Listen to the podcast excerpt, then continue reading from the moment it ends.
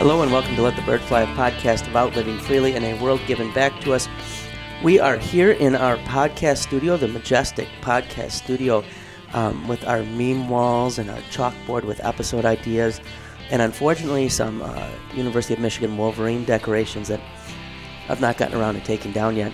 Um, but we are here in the studio, Let the Bird Fly, part of the 1517 Podcasting Network.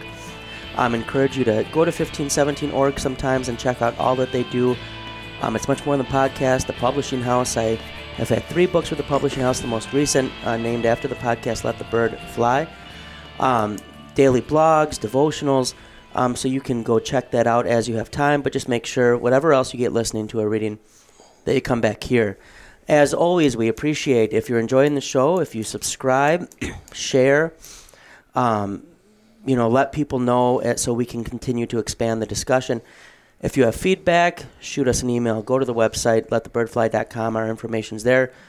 Leave us a message on Facebook or um, on Twitter. We're on Instagram too, but I don't really know how to work messages on that yet, so I have to figure that out. Um, but we do appreciate getting the feedback. We have a fair amount of content in the hopper. Um, today is, uh, I don't even know what today is. December Wednesday, 11th. December 11th. And uh, we had two wing its drop uh, last night or early this morning. Um, we'll have some wing its coming, and we're hoping to have this episode as well as the second episode um, on children in the church with um, uh, Pastor Hebner, Dr. Hebner, coming out soon too, so that as you're doing your Christmas traveling, uh, hopefully you have stuff to listen to. I know we, uh, Peter and Ben, keep doing this work thing. It seems like a terrible thing. These jobs they have. Um, I don't even think they get Christmas break, do they, Mike? Uh, I would assume that they at least get like half a Christmas day off. I would hope. Yeah. Yeah, we'll have to ask them. Um, but we're getting back. Uh, life got a little busy, and so things weren't out as regularly as we would have liked. Um, we're getting back to getting stuff out more regularly, and so we hope we'll get you back into the groove of uh, of being part of the conversation with us. And and we we should we should mention that we don't ask for money. Right. Don't send us money. Wait, you can you send us ask, money. I've been asking for money all the Um, time. but uh, fifteen seventeen does take donations, and so if you do uh, appreciate what they do or or what we do, I know they're as as all uh, nonprofits are doing. They're making their big drive at the end of the year. So if you have some cash you want to give it to a good place, don't send it to Wade. He'll waste it. Send it to fifteen seventeen. you can send it to me though if you want. It will be wasted though. I've got my eyes on some stuff. Been on on the Amazon. Um, we're excited about the topic we have for today. I would have to say, Mike, we have one of our top three voices we've had on the podcast. Would you agree? We're not going to say who's here yet. No. Um, yeah, yeah, I would say so. Dr. Brown has to be one of them. It's not Yeah. Dr. Brown. Yeah. Who's another one? We had a second. I'm trying to think of who. Who had the great voice? Yeah. I don't know. Well, well, we'll just have to find out. But per, I would say uh, with Mark, it's another person from the third floor here we'll at just Wisconsin do Lutheran top. College. We'll just do top two. the most happening floor on campus. A very exciting place to come visit. We have a new person on our floor too. Yeah, we now have uh, Spanish up here. yeah. So, uh, and, and we say to him, uh, "Hola, um, bienvenidos." Mm-hmm. You know, uh, Taco. don't say taco to him.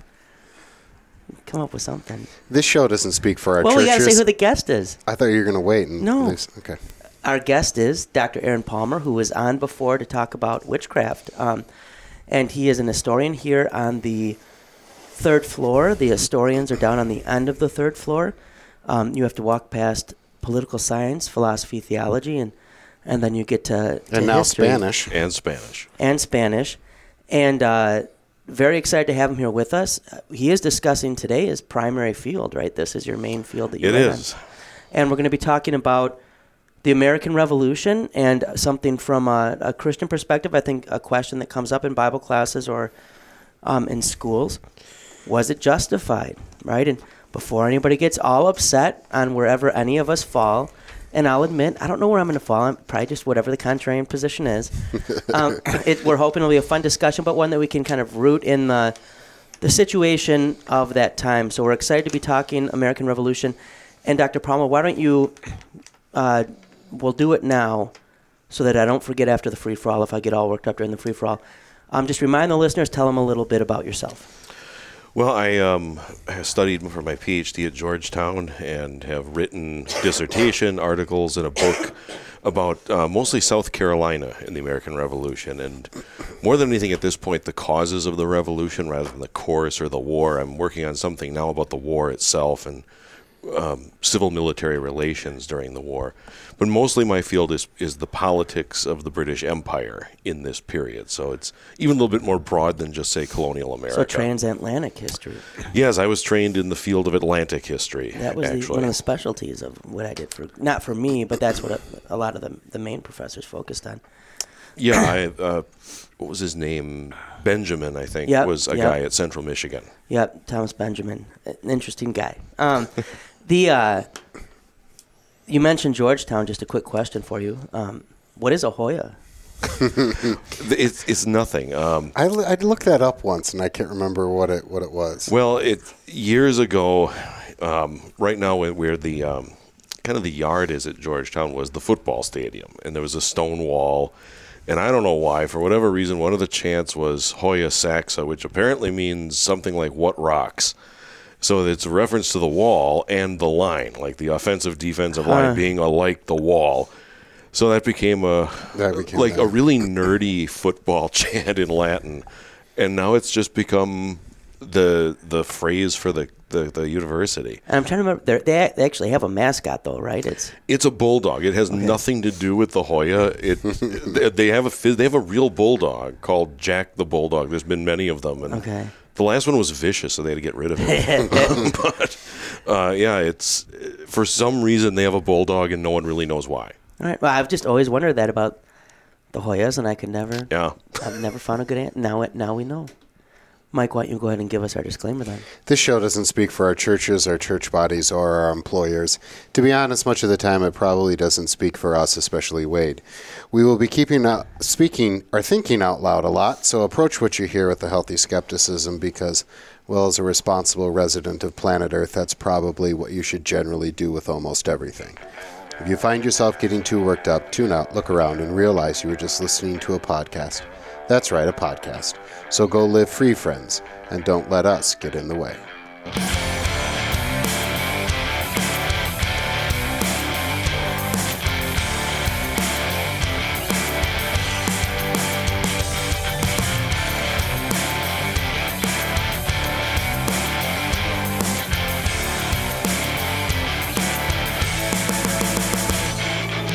And we're back for our free for all. And since we have, uh, a s- Stupid clock isn't working, Mike. I'm sorry, but you'll I was trying to be responsible and keep track of time, but it's counting down, not up. So go ahead, bud. You'll be fine. If it beeps at all, I'm just apologizing to the listener. That's You- why there's it'll be fine. there's S- beeping. Since we have a slash an historian in the in the house, um, we thought a free for all would be: What age of history would you least or most like to live in? And we're going to narrow it down, not too much, but we're going to narrow it down to pre 20th century just so we don't get lost talking too much about technology and computers and stuff like that. So, technology can play a part of your answer, but we're hoping that it is not the, the main part uh, of the answer. So, uh, Wade, do, do you want to go first or do you want me to go first? All right, I think I uh, I think I got this thing figured out. So it's gonna it's gonna count up from now. Okay. But I can't put the time on there that I forgot to start recording. So Don't worry about it. it just reminds you of the fleeting nature of time. I think is the the, the deeper point. Um, most or least want to live in. We said not 20th century, and I think on the whole, technology should not factor in too much. Because I mean, I would love plumbing, and so I could say ancient Rome. Um, I mean, I think it. I would. I definitely want to live in a time that's just plague after plague. So I, I mean, I, I'm going to let technology factor some. I, I, my gut would be to go with the 16th century, just because that's my primary field, and I, uh, I think it'd be neat to, you know, say like, oh, I could meet the people involved. But I also think it's naive to think like I would go back and be a person who would just get to be like, hey, Martin, what's up? you know, I, I, I don't know that. I think if, if we're saying right, right, if you go back to this, you're like in the conditions. You're not like Bill and Ted, you know, time traveling, excellent, whatever. so I think an exciting time. I would go around like 1848 in Europe. uh, I think um, industrial revolution um, really creating a lot of questions. Um, I think the kind of feel of social instability or upheaval. I would. It would be, you know, like if I could go back and tweet it would be the best because I think there'd just be stuff coming in all the time. But I think I would pick um, 1840s, 1850s, and definitely Europe. And I'm going to say uh, if I could preferably be on the continent, um, either France or Germany, because I feel like England was handling stuff less excitingly. And Aaron, you could correct me on that. We're getting more into No, your field, but you're right. I mean, there's England is kind of just doing its own thing at maybe this point. Belgium. There's a lot of fun exiles in Belgium at this time. Well, the Germans keep invading it too. so- Yeah, but I mean, a lot of the like, the real radicals end up in Belgium at some point, you know. So that could be like a, a fun, a fun place too. But uh, I would, yeah, I'm gonna say 1840s, 1850s, um, because even like if I couldn't go back and like meet Karl Marx or, you know, um, Proudhon or, or someone, you'd be the, the, like the the sheer amount of like literature that was being produced, like newspaper stuff. I think it'd be fun to to be up on. We usually let our guests go last, so you got one for us, Mike. And it can't be too like I'd go back and listen to Jesus. Like you can't. it can't be. Yeah, a I'm trying to stay away from. thing. I'm trying to stay away from from the theological perspective because I think we probably all go 16th century or, uh, you know, the fourth century or the first century A.D. Those are those are. And we can't say Garden of Eden. No. Um, Russia fascinates me, but I don't think I would ever want to live in Russia. So I'm going to exclude like 1917 or or the, the height of the czars or anything like that. Good chance you die going Yeah, there then. too. and um, that's yeah. I I always wanted to be around when Cyril and Methodius were doing their thing. I think that was interesting going into uh, going into Europe, where Europe was, you know, you, there's a lot of Christian influence, and yet there's still pagans running around. You know, to be like a uh, like uh, being you in can't guarantee you wouldn't be one of those right pagans. and being in like in in uh, in Scotland or Ireland when they're doing mission work but those are all religious things so I'm gonna go I'm gonna go with um, I think the Roman Republic I think that would be kind of the cool because there's a lot of the future's still bright right and not quite corrupt and so there's a lot of statesmanship and, and politics really going on that I mean, there's not a day I don't hear Mike go off on Carthage. Yeah. Um, He's I- always Carthago del Yeah. Est. Like Mike And I I used to work up and I think actually I'm, I'm fine with Carthage. The, we're talking the college, right? yeah. Anyway, um, I think that would probably be even though I kind of rip on ancient Rome and say you know they stole too much from the Greeks and the Greeks were, but the Greeks were kind of nasty themselves, and uh, I think maybe that early Roman period where you still had, uh, it's one of those places where it's not overly materialistic, technologically driven kind of the height of the Roman Empire or the modern period, and yet it's not totally just hey, let's not worry about indoor plumbing. Let's just you know make sure that we're doing poetry like maybe some parts in the Middle Ages, or you know I don't want to just sit around with Plato and Socrates and just talk about stuff. You know, so I think the when those two two kind of things clash together, um, that would be a good period. It, you know, You're I okay with intestinal worms? well Like they've done a, like a lot of studies, and just because of Right. the diet, there was a you know, and the other thing worms. is, you know, like I thought about like, oh, ancient Egypt would be awesome too. It's, so hot, you know. It's so hot, and I don't. I just can't ha- handle the heat and humidity, you know. And so I kind of want to be in the Mediterranean world. So then you just gotta, you gotta pick Rome, I think. um, a free for all to write down that I thought of. Best. When would you want to go back in history for food? Like if you were a foodie Yeah. and you wanted to go back in history and try like what their food would have been then. All right, Dr. Palmer, what do you got? You you probably thought through this. Well, I think the worst time would have to be the uh, 14th century. I mean, who would want to Yeah. if they if you could avoid a time to live in the Black Death, religious wars, all kinds of horrible things happening. You know, the average lifespan is 25. Although if you're a pessimist who largely like likes saying how bad things are, you yeah, you could make a living being a plague doctor or something, but I don't. To me, I think just I don't know why, but I think somehow America in the Gilded Age would be a, a great time to be alive. Uh, Again, sort of a en- uh, endless sense of optimism in the country. Golden Age is when in American history, just for listeners that are. Uh, post Civil War through about the 1890s. Mm-hmm. So I mean, just the thing that comes to mind for some reason is if you go to Chicago, it's it's horrific, but it's now Macy's. If you go to the old Marshall Fields, that was a store in the 1870s, 1880s. It was like the Hudsons in Detroit. Yeah, one of those grand old temples to commerce, kind of. Not walking into a Walmart today. You know, our our our standards are so low compared to what they were. Um, you look at architecture at the time. You think think of something like the Chicago World's Fair. Um, it was, I don't know, a more elegant time, maybe. Um, of course, it, it, it wasn't always cracked up to be technology wise, and certainly I always, at, when I think of Chicago around that, I'm thinking of the uh, Upton Sinclair, the jungle. You know, I'm like, There's that as long as you're not like a Lithuanian immigrant.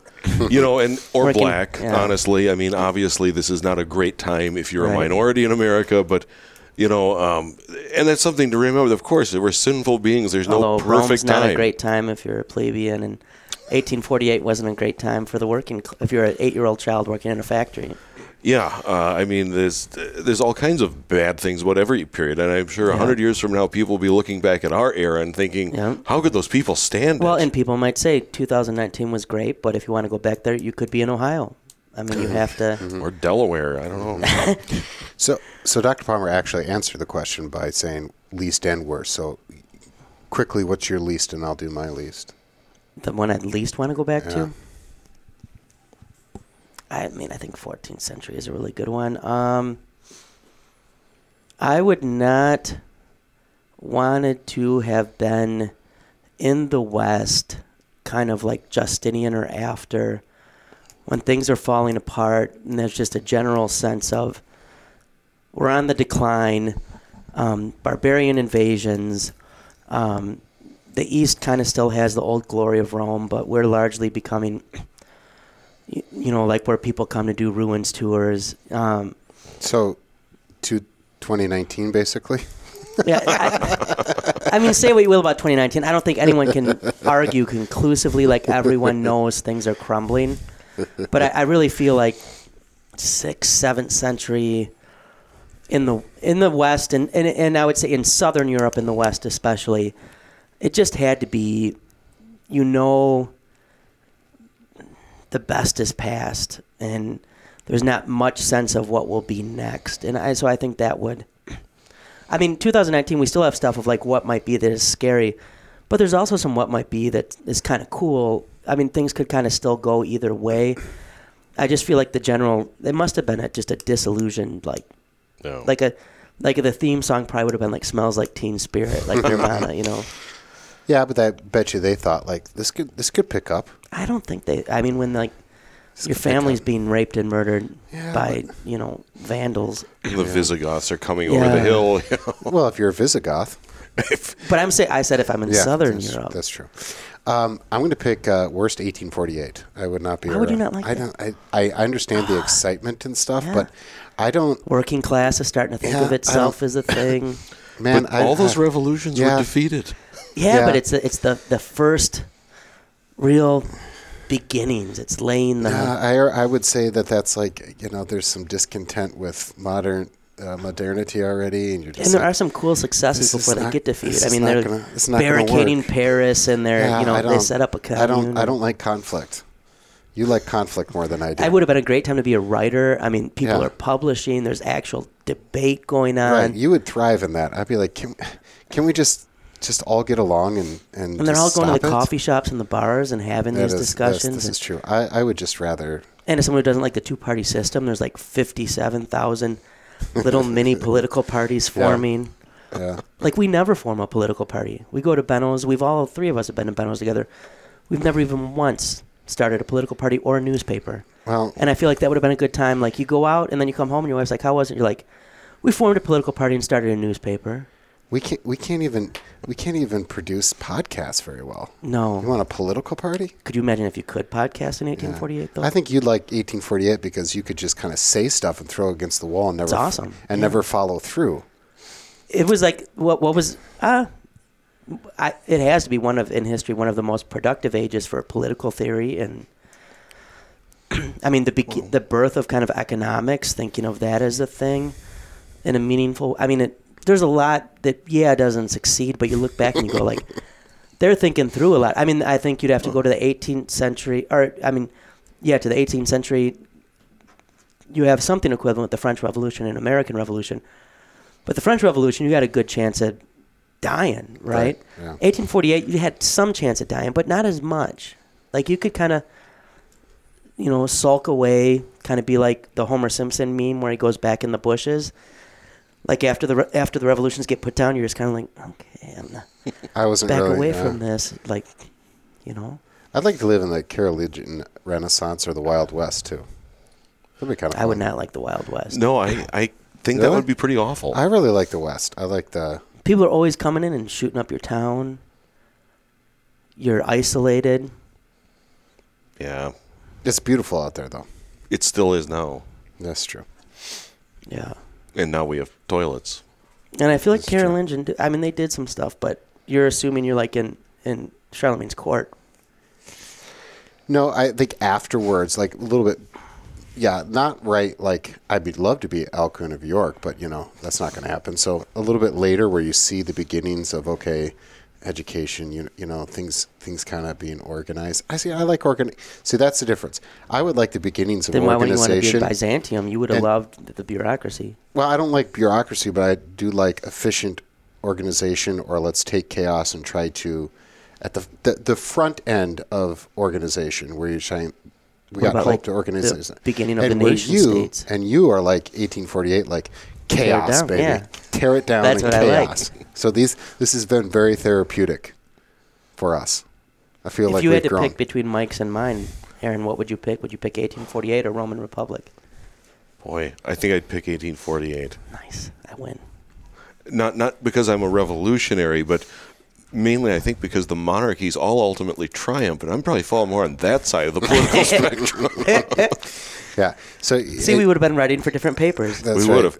and and I would have been like, just just let it be. Just let the king do what he wants. Who cares?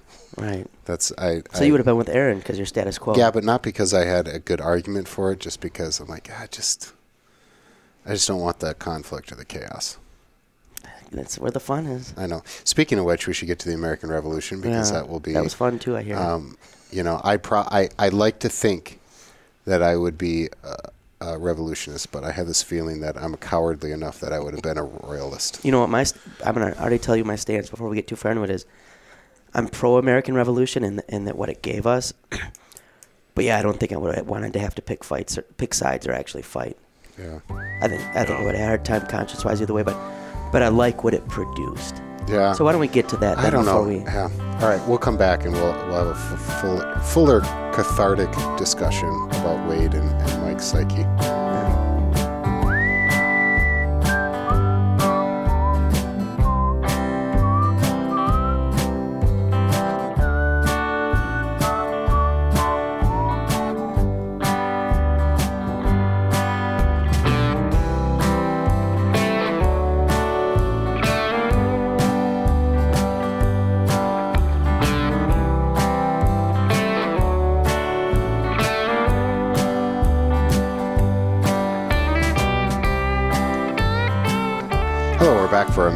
Topic, and we're going to discuss the American Revolution, which was Dr. Palmer's uh, uh, main point of study and uh, his doctoral work. And uh, before we get into like maybe a, just a brief historical sketch of, of what we're talking about, so we can maybe uh, discuss the, you know, was it justifiable, the revolution from a Christian point of view? Why don't you just tell us a little bit about yourself, about your interest and what got you into um, this field? Go ahead. all right, Mike can't read my handwriting. So, um, well, I, uh, when I was an undergrad, I had, um, I think it was partly that I just had a really good teacher in this field, a man by the name of Andrew O'Shaughnessy, who um, is the vice president Monticello now. And I, I was just fascinated, I think, by the creation of the country, the origins of the country. So that's what I really wanted to to study, and, and particularly the politics of it. I'm interested in politics just generally. Um, so when I ultimately went to Georgetown and was working on the PhD, um, the question kind of became, well, where does this come from politically? Where does these these revol- this revolution begin? And I became more interested in the southern colonies because you have some pretty big contradictions down there, very obviously. Um, a place like South Carolina is 50% slaves, and in some places more like 75% slaves. So, how does that work with these ideas about liberty and, and equality and things like that? Um, you know, so that's sort of where my own background came from. In terms of just the revolution itself, you know, I think it's, you know, it really begins with the Seven Years' War. So, you know, this what was at the time the biggest war in European history. Um, you could easily call it World War One. And that one actually did last. Sometimes they name them this many years, and it wasn't that many years, but this was actually seven years. Kind of. Um, it was seven years in Europe. It starts actually in 1754 in the Americas, 56 in Europe, lasts till 1763. Okay. Um, long story short, the British win. They win big, but it bankrupts the country. Um, they doubled the national debt, doubled the tax burden in the course of roughly seven years. So you have the British with this very large empire now asking themselves, okay, how do we defend it? How do we pay for this? How do we administer this empire in a way that's going to prevent future wars, particularly with the Indians? And um, ultimately, a, a, man called George Grenville, I guess you could call him the prime minister, came up with the notion that, well, simply put, we're going to have to ask Americans to contribute to paying for these things, never to pay off the British debt, never to pay for imperial defense, but contribute to it. And his idea was this thing called the Stamp Act. Um, would have put literally a stamp on on paper. You would purchase the paper to print all kinds of documents, like uh, anything from a legal record to a newspaper to a playing card. So the tax was built in. It's sort of like if you buy a pack of cigarettes or something like that today, there's a stamp on the bottom. That is the tax already paid. The problem is, in America, these colonies have been incredibly independent since their founding. Every one of them has grown up with its own elected legislature. It has claimed the right to tax, it's claimed the right to make laws. And until now, Parliament has never, the British Parliament, never ever laid a tax on America. So now it does. Question is, what's going to happen? Well, Americans go nuts. Um, the amount of the tax was tiny. That was back in the day when Americans got mad about taxes, huh? And I think that's one of the more interesting things about this is how little it took to get them to set people off in the 1760s. You're talking about a tax that would have been, I think the average tax burden for Americans would have been around one and a half percent of their income per huh. year, even with the Stamp Act. It would have been a minuscule amount. Now, stupid question they would have local taxes in addition to that that they're paying or? Sure you would pay property taxes things like that but those weren't so much objected to because they were put in place by the colonial government and by the, the government that was elected. here. yeah it was okay. it was all done within the colony. You know there's customs duties and things but people recognized somebody has to regulate trade so no one really objected too much to that. But this was different. This was an internal tax. And going back at least to the English Civil War, there's this idea that you cannot be taxed without your consent. That you, you cannot have your property separated from you unless you consent to it through your legislature, through your assembly, through your parliament. So you have this just amazing outbreak of protest starting in the 1760s, especially um, a boycott against British trade that ultimately forces the British to back down. They repeal the Stamp Act. But they just keep trying this over and over. They try it again with what's called the Townshend duties in the 17 later 1760s.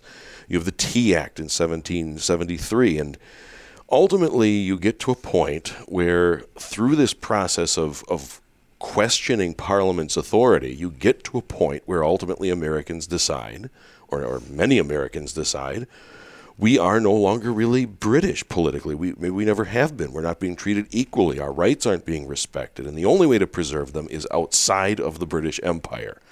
That's where you get to in 1776. And of course, it leads to an eight year long war. How, uh, you mentioned that many didn't see themselves as British at this time. Maybe if, if you're able to, if you could expand a little bit, how, how did the, the average um, landed and I, I mean, obviously, we're going to have to say here landed white American of European descent. Um, how, how did they see themselves vis a vis Britain if they didn't necessarily see themselves as British in the same way that someone in England or in the United Kingdom would have been. Well, that becomes one of the questions. Um, I think, say you take took someone like George Washington. George Washington's goal in life prior to really the 1760s was to be an officer in the British Army. These people saw themselves as British. They, they, they were proud to be part of the British Empire. That changes in the 60s, 70s, and beyond as it becomes clearer that politically, at least, we're not the same thing as those people. We're not being treated the same. Our rights aren't respected. Um, the king ultimately declares us out of his protection at, at one point. So you have this kind of crisis of identity. Um, and, and this would be mostly the elites that are seeing themselves. You mentioned George Washington, others, or this would be, say, um, the Scotch Irish immigrant who comes over. Um, are they seeing themselves as fleeing Britain, or they still would you think feel that connection as well? Well, I think um, most Englishmen have to at least go through this questioning. I mean, we don't really know the numbers. You know, John Adams supposedly said that once um, about a third were patriot, a third were loyalists, and a third were neutral.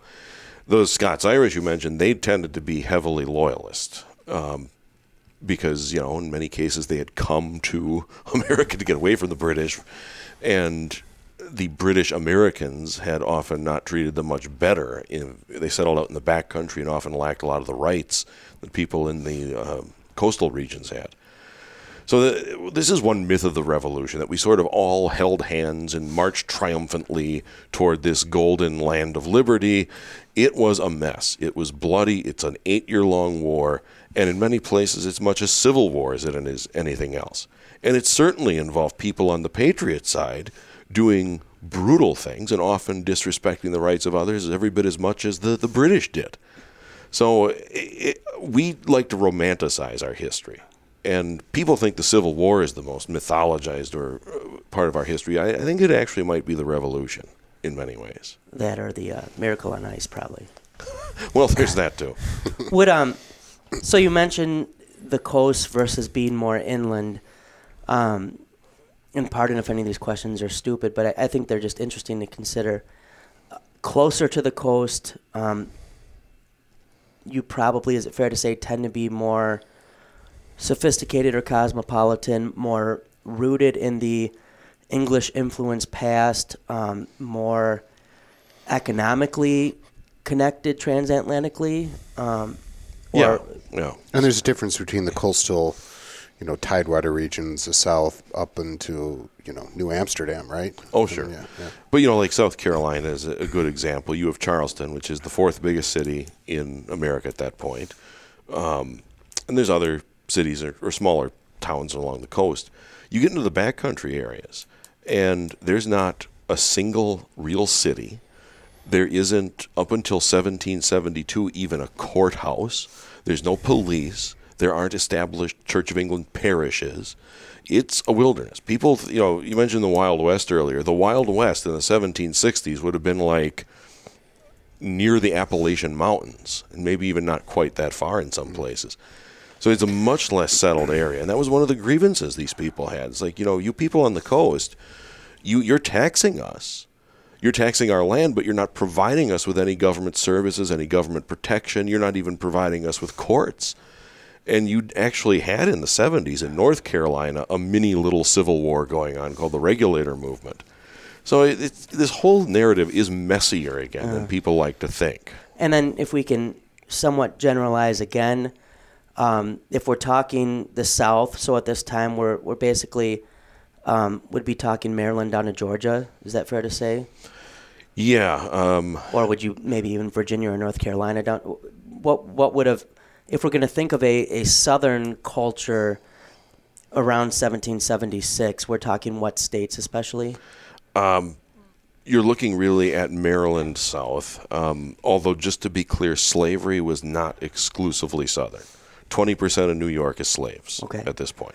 Um, but really, you know, you get to Maryland, Virginia, North Carolina is not much. It's very undeveloped. South Carolina, Georgia, um, and you could add to that even the Caribbean colonies like Barbados, Jamaica, okay. and so forth. And and the the South will tend to be less loyalist, more pro-revolutionary than the North, or vice versa? Well, that was what the, one of the things the British thought, and they were kind of badly mistaken in that idea. But I mean, Virginia was one of the leading states in the Revolution. Um, South Carolina was more reluctant, I think, because you have people here who are far wealthier um, with the rice trade, people who have many more connections to Britain that were harder to break. But yet, ultimately, this it, it does go over to the revolutionary side, though there is a substantial loyalist component there. Georgia was heavily loyalist. Um, North Carolina again is harder to read because it's it's much less developed. So th- there's some truth to what the British believed when they invaded the South, um, you know, in the later part of the war. But they, they one of the problems they have is they consistently overestimate how much loyalist support they're going to get, and their policies tended to alienate people who were neutral, especially. They didn't allow for a lot of neutral space. So if we're if we're thinking of um, things, kind of will begin to pop off, and you've mentioned Stamp Act, Tea Act. Um, what is I, I have to imagine um, there's a, a fair amount of people who probably revolution wasn't even on the horizon for them. They probably wouldn't have seen this happening. Do you is this a moment in history where am I wrong in that? Do you think most people think, okay, there's going to be some protesting against England and we'll work this out? Or do you think there's throughout the colonies a general sense of there's a very realistic chance of a revolution in the near future? Well, And I- when does that start to kick in if it's there? no one saw it coming in 1763 when this starts going. I think during the Stamp Act crisis, no one is talking about independence. That doesn't seriously become talked about until the 70s. But I think most Americans who support the revolution go into it, they kind of back into it, um, do so reluctantly, almost in some cases with a degree of sadness. There's a, a core of them. I mean, people like Sam Adams, Patrick Henry, who are just, they're ready to go from day one. But you look at someone like Ben Franklin, who spends a decade plus in England um, as a colonial agent. He does not really get to his revolutionary moment, if you want to call it that, until Lexington and Concord in 75, where finally he realizes there's no more reconciliation. We, we have to now separate. Uh, and you look at his writings, again, there's a kind of sadness about it almost. Um, I think that's true for a lot of them. I mean, these were the leaders of the revolution are pretty much universally elites. They're um, wealthy. They have a lot to lose. Um, they have many connections to Britain, and there's no reason that these people would be radicals. They're conservatives. There's the a most part. reticence about what they're doing then. Yeah, and uh, Henry Laurens of South Carolina is an example. I call him a conservative revolutionary, which sounds bizarre, but I mean, over and over, the man's concern is we must maintain the rule of law. Um, you know, we need to even protest within the bounds of the law, and it, it gets to a point where there's no longer possible. And at what point do you think there's a sense of what revolution means, right? I, I revolutions can take a, a variety of routes. Um, at what point does it become clear this means military um, combat? It in 1773 you have the Boston Tea Party in December. So this is not a minor thing. A million dollars worth of property was destroyed by a group of radicals in Boston, and the British simply say enough is enough. And they pass what are called the coercive acts, which are meant to punish Boston. It's probably not a great way to label an act. No. well, in America, they were called the Intolerable Acts. I mean, it did things like um, it shut the port of Boston down until the tea was paid for, which crippled the economy. It took away elective government from Massachusetts for the most part. And of course, the thinking on the British side was, well, this will scare the other colonies into not doing this. It did the exact opposite. It, it terrified all of them into thinking we were right all along. The British are going to destroy our liberty, and now we have to get ready at least to defend ourselves. And there's this sort of mutual paranoia that goes on on both sides for about a year that a um, you know the British are going to attack us physically, and, and on the other hand, the Americans are going to physically rebel. And you get to the point of outright conflict in April of 75 at Lexington and Concord, which started finally when the British set out to arrest the leaders of the Massachusetts um, rebellious government. And then I think to build off that, then a word that keeps coming up is liberty, and you've mentioned someone like a Patrick Henry who famously writes on these things. um, what um and and and so these are, I think if someone were to ask most Americans today, would a revolution be wrong? We would conditionally say, quite possibly not, because we have a social contract, we have founding documents, we have checks and balances, we almost have built into us. Um, the government can go wrong, can be wrong, and, and we're we the people. Maybe if you could unpack what the sense of that would have been. What are the traditions of notions of liberty, of social contract, if there is any sense of that? What um what would have fed into a a liberty narrative, right? That this is something we ought to have because that's not something that's built in all human history. And B, um, the justifiability of taking a stand for that liberty. What traditions, what documents, what um, cultural standards or notions would have been in place that, because I think if we're going to talk about, well, was this justifiable or not, we need to understand um, what there was that would have provided justification. It's maybe a poorly asked question or a big question, but what feeds into these terms being so meaningful for early Americans um, and into notions of, um, you know, holding go- government accountable? Well, the Americans uh, inherit the same political culture that the British have at this point. You know, at this point, the British have developed a constitutional monarchy. Um, there is a a constitution in England, even though it's not written, and Englishmen believe that they have certain rights. And th- and that's one of the fascinating differences. Maybe you can just briefly elucidate. Is we think of constitution, we think written down, and you watch the news about stuff happening in Britain, and you go, "Well, so what article of their constitution?" Yeah. And then you go, you hear people, "Well, it's the tradition, or it's understood." What do you mean by they have a constitution, but it's not written down? It's a it's a collection of documents and legal traditions. So you could go back to Magna Carta, which is the first time, arguably, there's a legal limit placed on the monarchy. It goes to things like um, the traditions coming out of the English Civil War, the Petition of Right of 1628, the Bill of Rights that um, William and Mary signed after the Glorious Revolution. The bottom line is it's a, a, a collection of legal and uh, traditions and precedents that place limits on government and guarantee certain rights. For example, the right to trial by jury is held dear to Englishmen. The right to be taxed only by representatives is held dear. Of course, only like half a million people in England can vote. That's a whole other issue. But, you know, the idea that there's going to be representative government that governs with a king and that the king is not above the law. These are ideas that have developed over a couple of hundred years in Britain. And in America, when these colonies are founded, you know, they're founded starting in 1607 with Virginia. So it's right during this period where Parliament is rising in power, the idea of representative government and rule of law are rising, and the colonies are all founded in that tradition. Uh, the first American legislature is in 1619 in Virginia. It was a, originally a recruiting tool. You know, no one wants to live under a military dictatorship. Right. So if we give them self government, they'll come.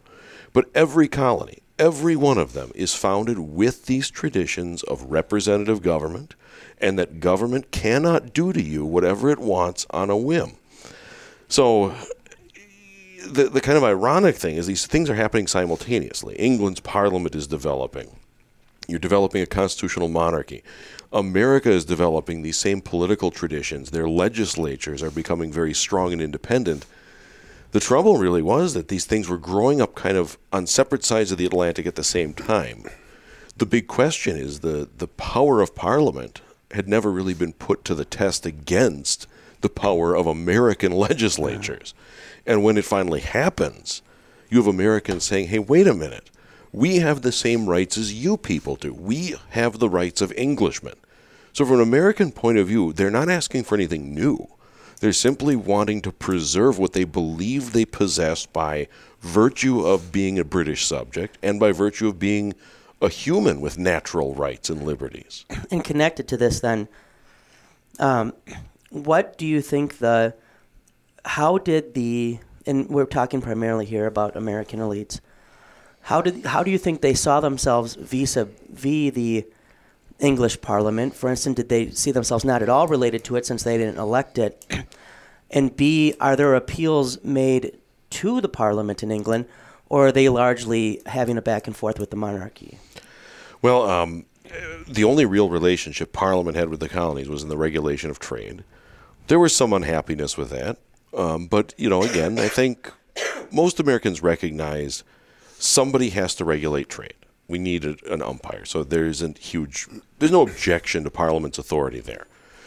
The question arises with uh, starting with the tax issue. That leads to a discussion of the representation issue.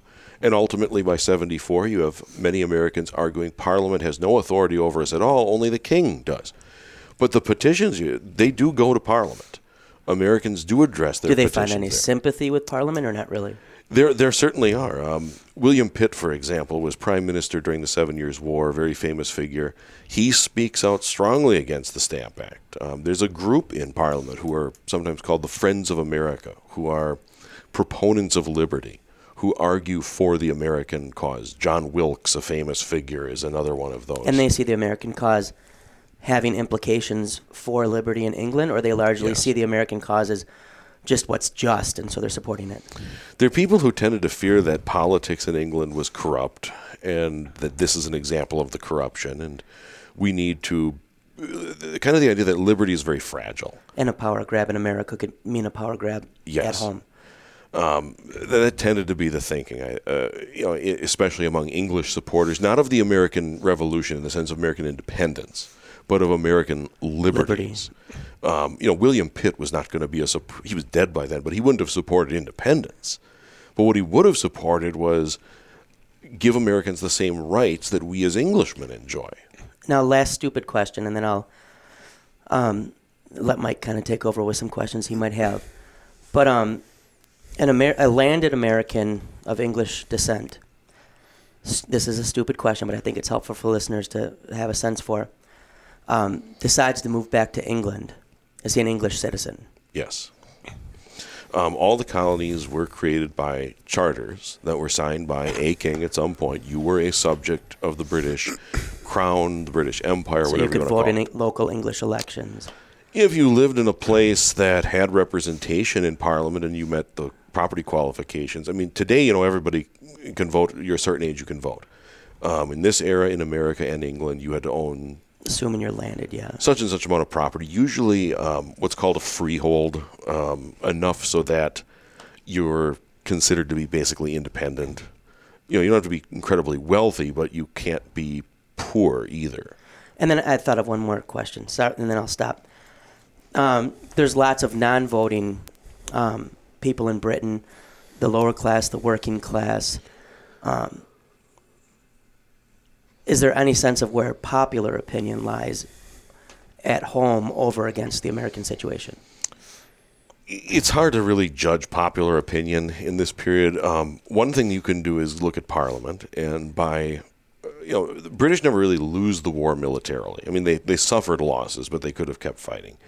The problem became after Yorktown in 1781, the will in Parliament turned against the war. Lord North, the Prime Minister, lost his majority. So one can assume that at least the people who are being represented in Parliament probably didn't favor continuing this war.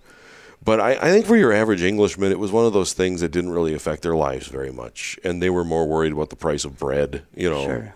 average everyday sorts of things. Um, you know, I don't think the that political debate much concerned your average Englishman. Right. So back in the colonies, then, what's a very short um, reason why I should stay uh, loyal to the crown, and what's a very short reason, the main reason why I should consider a revolution? Well, one of the arguments made for staying loyal to the crown is that God institutes monarchies, God anoints kings, and by rebelling against the king, you're rebelling against God. It was the hardest bond for Americans to break was the bond with the king. On the other hand, um, the argument really became that eh, if a government, through what Jefferson calls a long train of abuses, demonstrates its willing to, willingness to destroy your liberties and your well being, you have no choice. In fact, you have a duty to rebel against it. Um, so the, you, those are sort of the two main sides of this. And you really can't get away from the God question. Right. No. And, and so, uh, you know, as a Lutheran, I always we have a, a few Lutherans that are uh, in the colonies and, and established, and you have uh, you have uh, Muehlhausen, right? Yeah. Yeah. Um, whose son or grand, is it his son became the first Muhlenberg, speaker? of the- Muhlenberg. Muhlenberg, I'm not Muhlenberg, yeah. Um, and I believe he was on the Patriot side. And for Lutherans, it's kind of difficult because they have a long history of very much uh, being loyal to the authorities, and this is God's uh, authority. And yet, at the same time, that's not exactly fair because uh, Germans are have a history, especially in in this time and previous, of being really independent. Like no big federal kind of. I mean, there's no Germany. There's literally no Germany, right? And so, uh, it's just an interesting uh, question to ask from the Lutheran uh, side with uh, the theology of the two kingdoms. Is what what would I have done if I was a good Lutheran in Maryland or Philadelphia in you know 1776? Um, so And, there, and there's really two conditions there, Mike, that both could be up for dispute. A, if you're a good Lutheran. Yeah. And B, if you're them.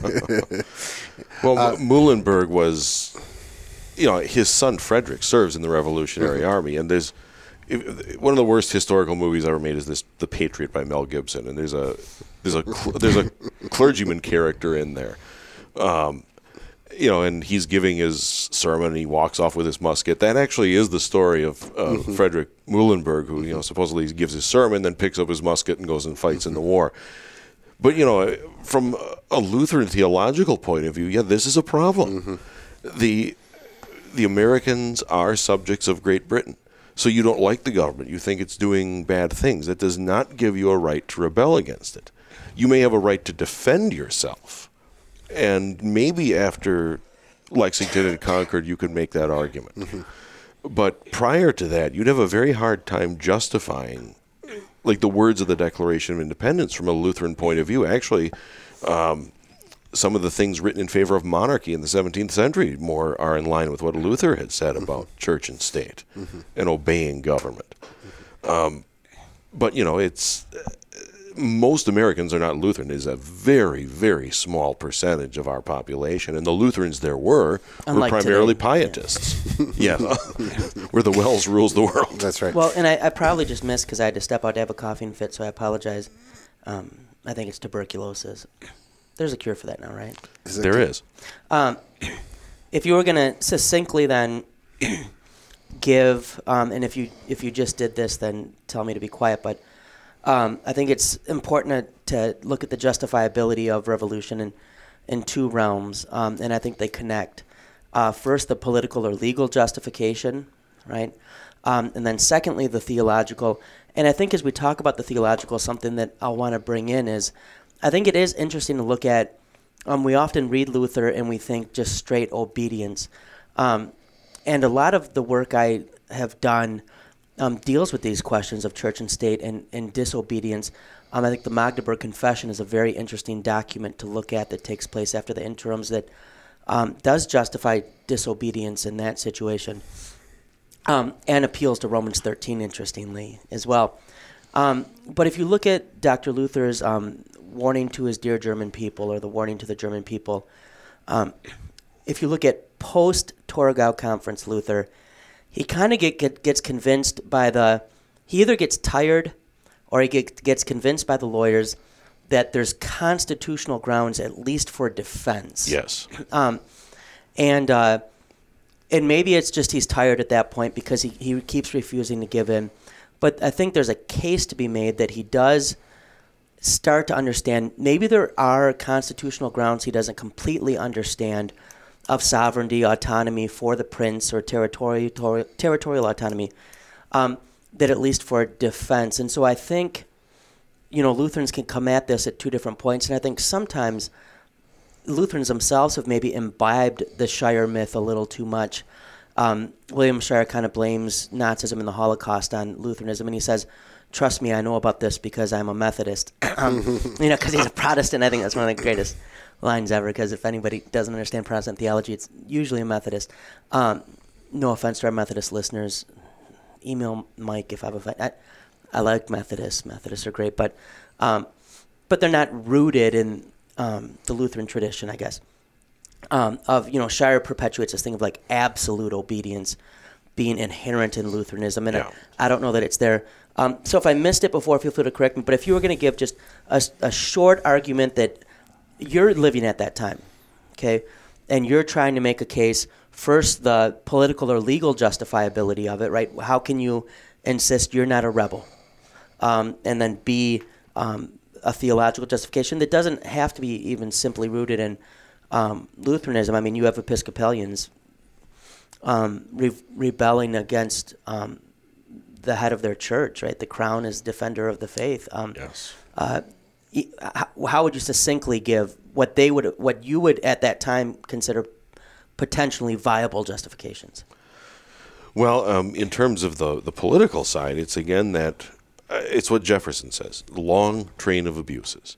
If you look at the Declaration of Independence, the, the latter part of it, he really makes this case that we have done everything we can. We have protested, we have remonstrated, we have approached the king, and yet all of these things have gone unheard. And now we've been declared out of the king's protection. There are soldiers among us, blood has been shed. We have no choice. So And now natural law would compel a defense in the situation, yeah, um, in a sense, what you can argue is that or the law of nature. yeah, the, the king has almost uh, absented himself from being king, and then political authority reverts to the people where it originates. God gives it to the people directly, is what John Locke would have said, and now they have the right to form a new political contract. We have the right to form a new political association. This is exactly what Jefferson says in the Declaration. I mean, really, there's so much um, political philosophy here. Read the Declaration. You have the Cliff Notes version of all of the Enlightenment political philosophy right there. kind of like hashtag not my king. there you go. Um, you know, I and you'll see this again with the French Revolution and the the Spanish Revolution and on and on. It's very similar things. But they also argued they were they, they were they're backward looking. So we're not innovating. We're not the ones changing things. England changed, Which is actually kind of a Lutheran argument. Very That's what the Lutheran, Augsburg Confession is Yeah. an argument. It's, you know, we are simply trying to defend our rights as Englishmen. Turns out we understand what those are better than Englishmen themselves do. And whether it's us protecting our rights from the king or from other Englishmen who are trying to take our rights from us, we are merely trying to preserve what is ours. And there was a belief that England had become corrupt and that liberty was going to die there. And we need to, in a sense, remove the cancer you know, religiously, most um, Anglican ministers become loyalists. They they were British, but I think you go to what you're talking about with Luther's constitutional argument. So you know, God establishes kings, but He really establishes governments. So if the government that's established has some sort of allowance for rebellion or the dissolution of the political contract, it might be justifiable in certain cases to do that. If you're infringing upon the recognized rights of a lesser magistrate. Yeah, or if um, you know, matter of self-defense is probably your best argument. You know, with Lexington and Concord, you have um, British soldiers ordered to go out into the countryside of Massachusetts, arrest American leaders who surely would have been hanged had they been put on trial, and then ultimately too to seize the uh, weapons of the Americans. So, out of self-defense, Massachusetts men fight, and you see this over and over again. So that's one way to look at it. It's a, it's a self-defense argument.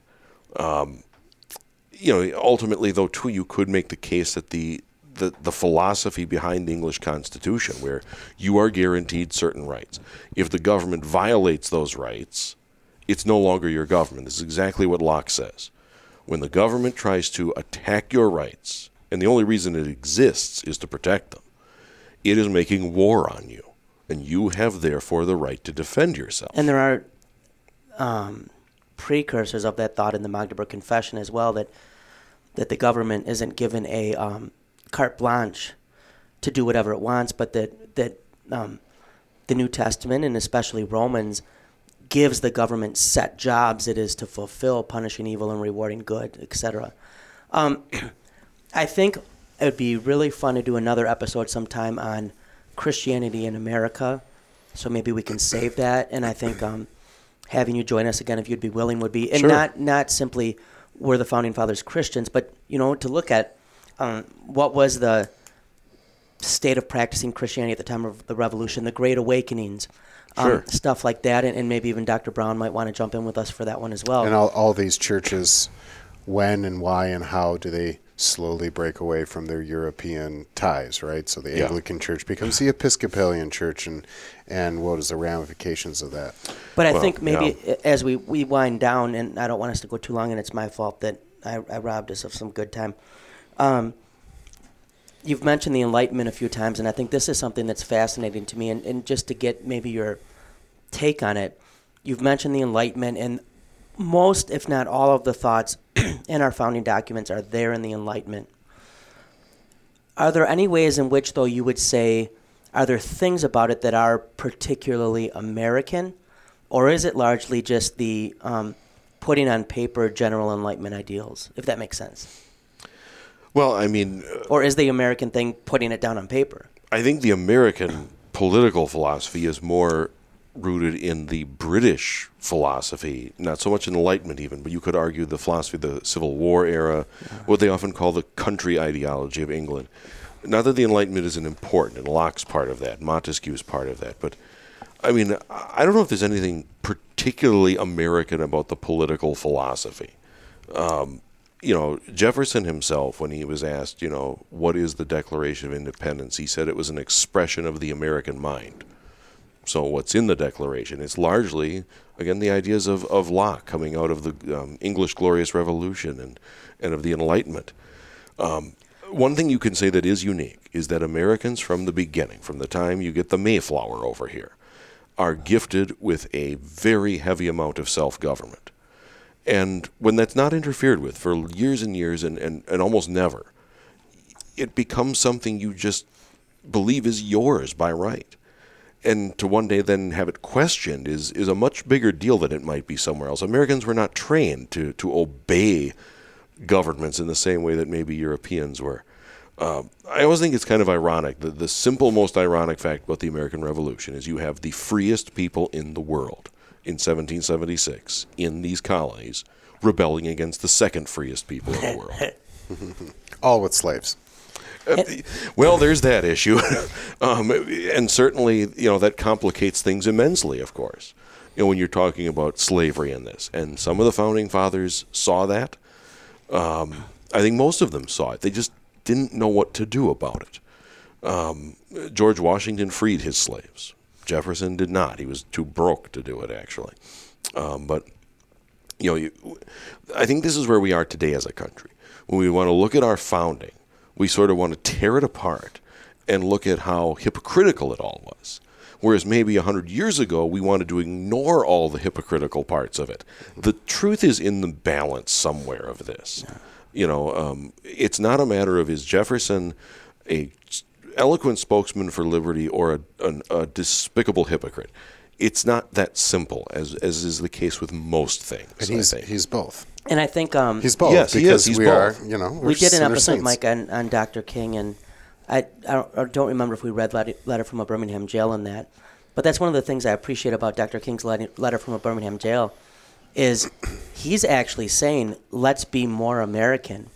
He's appealing to American ideals from our founding, Yeah. But he's he's doing it in a context of here's ways we've not been very American, and I think that is helpful for understanding uh, Thomas Jefferson of others, is that um, there's plenty of phases in history where people have important and valuable ideas and fail to follow through on them perfectly. Early Lutheranism, there's plenty ecclesi- ecclesiastically in how the church is structured that we could point out. Um, and I'm not equating that with slavery. Um, but uh, but I think sometimes um, we fail to properly distinguish between the men and the ideas also. Um, and I think it can be helpful to keep that in mind. Another episode idea, Mike, for us to write down, I think that would be interesting to look at, and Aaron, you just made me think of it by saying the most free are rebelling against the second most free, would be um, you have this interesting phase now where Americans have to govern themselves. And you just had people who were fighting against tyrannical government. There's debts to be paid. There's bureaucracy that needs to be established. And I know that doesn't go entirely smoothly. Um, there's going to be some whiskey fun and, and stuff like that. But I think that could be an interesting episode, too, to look at this rationale of. Um, we often look at these his, these parts of history, and even the early Reformation is this, and we've hit on this a lot with the Winging It series with Luther, that they're not necessarily, I don't mean to say they're destructive, but they're in some ways a um, disassembling of a structure. Um, and it's sometimes interesting to look at what comes next, which we're doing with Luther. Like the Reformation settles in, what do they do? Um, so that might be another possibility. I guess just um, finally, my last question: If you, um, for instance, in ethics, we read ordinary men about the Holocaust, and he argues that these were ordinary men that perpetrated it. Um, and one of the things I don't like about that book, but what makes a good book is every time I read it, I have to answer, could I have done that? And my answer, the older I get, gets more like, no. um, if you think, if you were to put yourself back in time, and let's say, uh, just for sake of argument, I have to give you a, a place and a social standing. Um, so you're a landed American, white American, um, coastal region. You kind of wait it out. You join the loyalists, or you think you would have um, taken up arms? Um, I tend to be conservative by nature. I, I think I would have been a loyalist in the revolution. Um, the way, uh, uh, you know, the rule of law is important, I think, to me. And that was one of the great concerns, of course, of, of many of the, especially in the South, was if we do this, if we destroy this government, are we also then not destroying the rule of law? And if we do that, what happens? Will there just be chaos now? Um, I suppose that's the fear you get out of the French Revolution too. Now it doesn't end in chaos in America for a number of reasons, but there was this fear that this could go too far. Mm-hmm. We have to rein this in if we're going to do this. Um, so just, I think, given my own conservative nature today, I probably would have been a loyalist, but who knows? The loyalists had a hard time in the American Revolution. You get tarred and feathered, your property would be Which seized. seems really unpleasant. Yeah. yeah, that would be um, pretty bad. Um, Almost worse than being called out on Twitter. slightly. Mike, uh, what do you think? I, I'm torn because I, by nature, don't like authority and have often, in subtle ways, always rebelled against authority. Like, if a teacher told me, You're talking to- about college. just in general, like, if a teacher said, read this book, I'd be like, I'm going to read another book. I'm not going to be lazy. I'll still read a book, but I'm going to read the other book because you told me to do that, you know? But uh, I, I kind of also don't. Uh, don't much like people who rebel just for the sake of rebellion. So I don't know if I would have been convinced or not. If I was convinced, heck yeah. But I don't know if I would have been convinced or What do you not. think I would have done? Um, I think you would have, um, with your pen, been all worked up. Um, and but then when the fighting got, you'd, you'd hide in your bedroom. Yeah, I was gonna say I would have definitely. I think I would have been pro-revolution, and I would have liked to write. But I would say I, I probably would take like a musket, but try to stand in the back. you know, like say because I also I'm a big fan of not dying, See, or I, like worse than dying was the injuries. You know, right, like right. yeah. I, I don't, yeah. See, but I'm also like when I'm told to do something, I do it. You know, so I would be like, if I was on the Patriot side, and they're like, we need someone to fight. You know, like I'm like, I'll do it. do you think I'll go to the the front line. Speaking of the, the Patriots, did they ever film the opposing sideline to, or deflate the cannonballs at all to improve their? I'm just trying- No, there was spying on both sides, but you know, I mean, people forget that there's an eight-year-long war associated with this. Yeah. It's one of the longest wars in our history. It's it's bloody. It's nasty. I mean, it's not like bloody to the level of the Civil War, but you know, this is was hard to sustain, and it was a close-run thing. and that all involved on either side, as far as in the army, were convinced of the cause. Um, there were people pressured into serving. Well, I think in the Continental Army, the people that ended up staying in it, and I mean, it, it was small. But the end. retention rate was very poor, wasn't it? it was it was very hard to recruit, and the people who stuck it out were true believers. I think, for the most part, um, you see that in their diaries. They believed in the cause because you were not getting financial gain out of this. You were getting paid in worthless continental dollars that You know, I mean, you were from a government that wasn't even Monopoly money, but we all decided to say it's worth something. basically, and even though we decided it wasn't worth anything, Right. So it, it was a war that led to a lot of real hardship for the people who fought it, uh, and certainly including George Washington himself. Um, you know, there's a great story at the end where there's a very near rebellion in the army. Um, 1783, a group of the officers are discussing essentially whether or not we should um, march on Philadelphia because we haven't been paid and we're we're not going to get paid. So Washington ultimately goes and addresses them, and he's reading these letters from congressmen and trying to convince them. And at one moment, he pulls out um, glasses from his uh, pocket, and he puts them on, and he's looking around, and everybody seems to be looking at him like, "What's wrong with? What, what is he doing?" He says, "Gentlemen, you must permit me to put on my spectacles, for I have grown not only old but blind in the service of my country." And all these men who had fought in the war openly start weeping, thinking here look at our leader. Look at what he's given and what are we doing? We're about to take this and throw it all away. And whether or not this thing called the newburgh conspiracy was ever really going to come, come off or not um, it's a great example of um, some again some of the sacrifices that people made and when they remembered that it, it made a difference Well, I don't want us to, to go way over time, but I I think there's two, three episodes that could come out of this, and I've I appreciate the even keel approach, Aaron, because I think this is a topic where people try to come down hard on one side or another, and there's a lot of nuance that can be missed. And I think in 2019 America, anything with our founding fathers can be difficult to discuss. So, it can um, Mike, I'll let you wrap us Sure. up. Sure. What strikes me as we as we were talking about this is is the desire for freedom that we were made for freedom, and um, even even uh, biblically there is such a thing as limited government in the sense that the government is getting certain tax but tasks but can't get into someone's conscience. It's it's just a fact, uh, and certainly is not supposed to be doing uh, the work of, the work of faith, uh, the work of the kingdom of the right hand. And so, uh, the question is probably how far can a government go taking away freedoms before it's right to rebel, and that's very difficult. But underneath it all is that we were made for freedom, and then finally. Uh, that's really what we're about here at this podcast that we understand that we were made for freedom. We lost that freedom because of sin, uh, but Jesus Christ has earned that freedom for us and has given the world back to us. And so, as we say on this podcast, uh, go live free, friends, because there's nothing left to do but let the bird fly Uh, every evening when the sun goes down, get with my party and I begin to clown. I don't care what the people are thinking. I'm not drunk, I'm just a drinker. I set 'em up another round. I set 'em up another round.